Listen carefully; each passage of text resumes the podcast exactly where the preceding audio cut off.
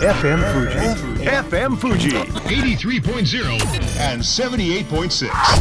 キャンピングカーライフこの番組はキャンピングカーのミスティックの提供でお送りしますスマイルメッセンジャー高杉 J 次郎ですこの番組キャンピングカーライフではキャンピングカーの最新情報キャンピングカーの魅力をお伝えしながら皆さんにキャンピングカーをもっと身近に感じてもらえればと思っていますさて今日はこの方にお電話がつながっています俳優タレントの小西博之さんです。小西さんよろしくお願いします。あ、次郎さん、こんにちは。よろしくお願いいたします。お願いします。まずは小西さんのご紹介をちょっとさせていただきたいと思います。いとんでもないもん、とんでもない。えいえ、えー小西さんは大学卒業後 NHK 中学生日記で体育の先生役としてデビューその後、バラエティ番組「金ちゃんの週刊金曜日」のレギュラーとして抜擢され金ちゃんファミリーの一員となりましてこれまで NHK 大河ドラマ「龍馬伝」映画「極道の妻たち」など多数のドラマや映画に出演されていらっしゃいますという小西さんでございます、よろしくお願あいします。いやー小西さん。どうもです。はじめまして。あの今週はなぜ小西さんにご出演をいただいたかと言いますと小西さんあの先月なんですが、ミスティックの小型トレーラー、レジストのクコをジムニーで引いて旅に出られていたというふうにお伺いしたんですが。おっしゃる通りでございます。実はあの3年前のキャンピングカーショーで、はい。ミスティックさんの社長とお会いしまして、はい。もうね、なんか可愛くて可愛くてですよ。うーキャンピングカーたちが。んなるほど。そしてあの日本でね、はい。唯一クコがはい。出て引っ張れるっていうことだったので、はい。実は和歌山の実家の親父の車をはい取りに行きまして、ええ自分の車で交換して東京に持ってきまして、はい。であのトレーラー引っ張る金具をつけて。はい。でミスティックに行きましてここをひっつけましてへえ。ただ旅に出る前にはい。まあ1時間ぐらい稽古をしたんですけれどもはい。楽しいのは楽しいのでございますがはい。バックが難しい。確かにあのそれまでってトレーラーを引いた経験っていうのはないですやっぱり僕もそうだったんですけどトレーナーってやっぱり難しいですよね、ちょっと。難しいんですよ。僕あの大学の同期で乗車学校の先生がいるんではい。聞いてたんですよ。はい。逆に切るんだよってそれしか聞いてなかったのではい。逆に切ったら余計わからなくなって。で社社長に「いや小井さんあれまっすぐしてまっすぐして。まっすぐ」いやそのまっすぐの意味が分からなかったんですよ。えまっすぐ。で1時間ぐらいまあなんとかなるでしょうと。はいで一応どんなところに行っても頭から入って頭から出るところに入ってくださいって佐藤さんに言われてはい。バックをしないでねって言われたんですよなるほど。でお気楽に「じゃあ行ってきます」って言ってですねはい。本当に10分もしないうちにはい。日本テレビから電話がありましてえ9個でございますけどえはい。明日の朝ロケに来てくださいっていうことで えーって。でととりあえずもはい。うその足ではい。ちょっと某8月いっぱいであの閉めてしまう遊園地。はい。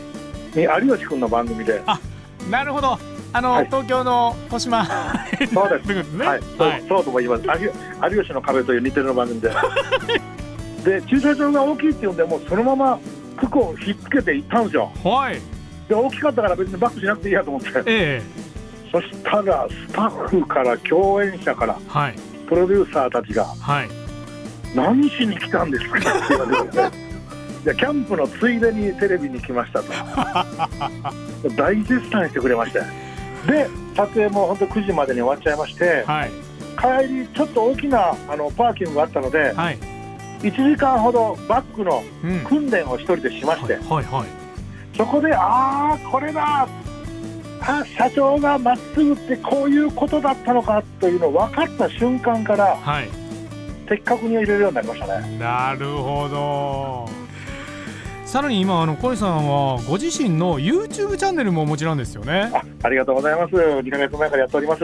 コニチャンネルっていう。コリチャンネル。はいありがとうございます、これであのミスティックさんでレンタルしたはい。マクレントのレンタルキャンピングカーでも旅に出たりとかもされてる2泊3みたいですが。日で行ってまいりました。伊豆半島楽しかったね。これまたあのこういうクコとは違う、まあ、レンタルキャンピングカーじゃないですか、はいこれ、はいえーキャブコン型ですがこれはいかがでしたか？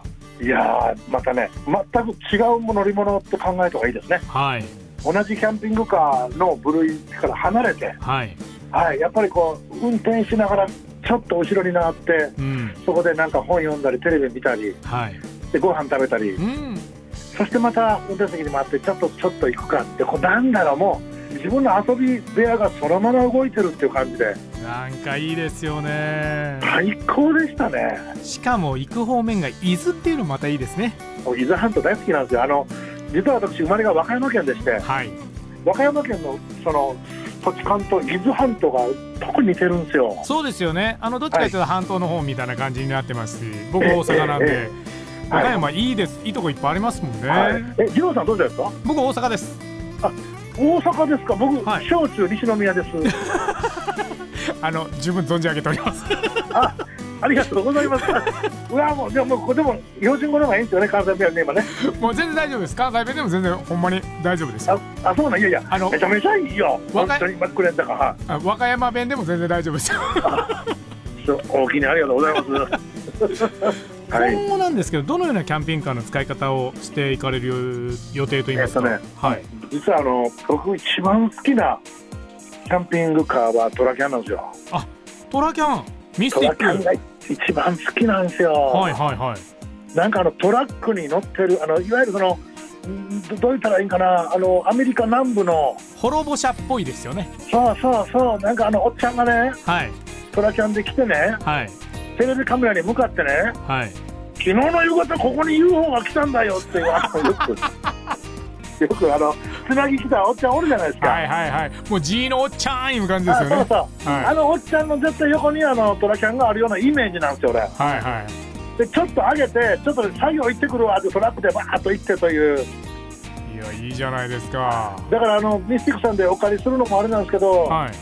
ちょっと夢はミスティックさんであ。トラキャンを自分のものにしたいっていうのがもう今ものすごい夢なんですねいいじゃないですかということはこういうまあ自分のキャンピングカーの使い方っていうのを YouTube のコニチャンネルでどんどんどんどんはい、これから発信したいと思います。わかりましたはい。小西さんお話ありがとうございましたこちらこそありがとうございました。またよろしくお願いいたします。はい、またよろしくお願いしますこちらこそ失礼いたします。